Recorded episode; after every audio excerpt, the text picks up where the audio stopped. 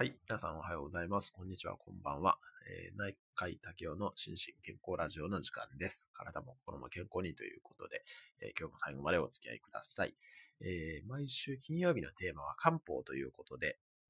えっと、漢方の話を今日はしたいと思います。で、え簡単に前回、前々回の復習をさせていただくと、まあ、心療内科とその漢方の親和性が高いんだよっていうお話とかですね。あと前回はあ漢方における診察法ですね。これのお話をさせていただきました。指針っていう方法があるというお話ですね。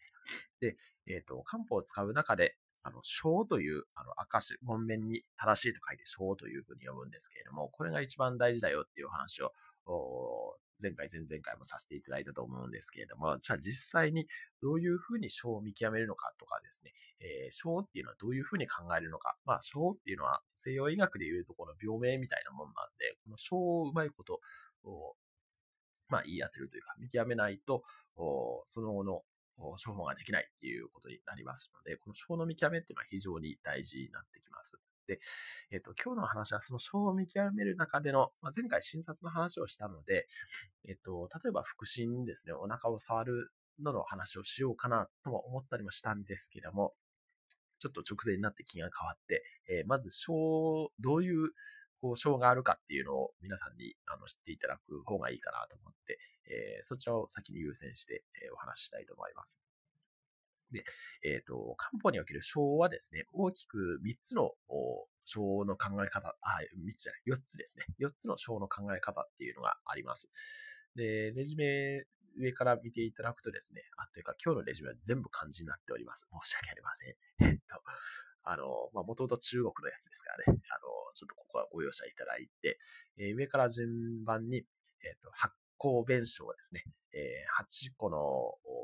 こうは、あの、糸辺に岡と書いてこう。で、弁証って言って、あの、章を見極めることを弁証って言うんですね。えー、で、発酵弁証。一つ目は発酵弁証。で、二つ目は六経弁証と言って、えー、六に、あの、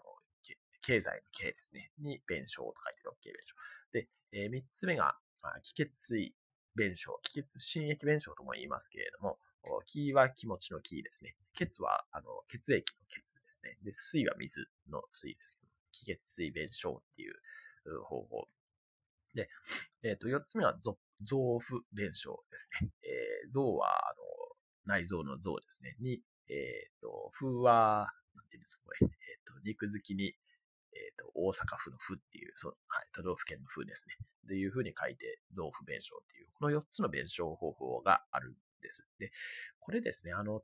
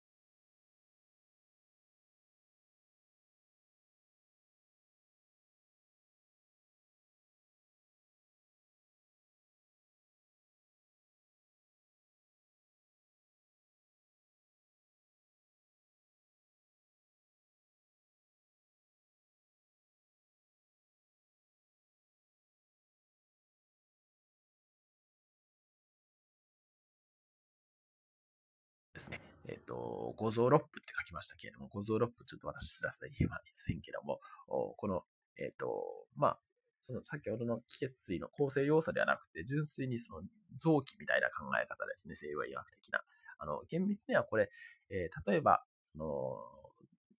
臓腑弁証の中で、えっ、ー、と、例えば肝っていうものがあるんですけどね、あの、翼肝酸って聞かれたことあると思いますけれども、これ別に肝臓のことを言ってるわけではないんですね。これ非常にややこしいところで、西洋医学でいうところの臓器と、この五臓六腑のあの臓っていうのはちょっと考え方が違うんで、えー、肝臓イコール、漢方医学でいう肝とは全く違うんですね。で、これ同じように火っていうのもあるんですけども、火っていうと、西洋医学的には脾臓っていうその免疫とかを司るところののことを意味しますけれども、漢方医学的にはその、えっと、まあ、消化機能全体のことを言ったりするんで、このちょっと考え方、概念が少し違いますけれども、まあ、そういうゴゾロップ的な考え方っていうのも使ったりもします。はい。というわけで、まあ、まとめると、この漢方の小の考え方としてですね、発酵弁証、六形弁証、気血水弁証、臓腑弁証っていうのがあって、まあ、こういうのを、まずどれを、どの弁証でえ行くのかっていうことをまず見極めて、それぞれの弁証においてどういう、えっ、ー、と、病態なのかっていうのを考えるということをやっていくんだよっていうお話をさせていただきました。で、まあ実際にはですね、この各々の弁証について、えっ、ー、と、さらに、あの、細かい分類もありますし、あとは、えっ、と、例えば、なんですか、あ気血水弁証を使おうとするとですね、その気血水弁証の中でどういう項目を評価していくのかっていう、例えば腹診ではどういう項目を見る、絶心ではどういう項目を見るとかっていうのもありますので、その辺はまたおいおいお話できたらなというふうに思い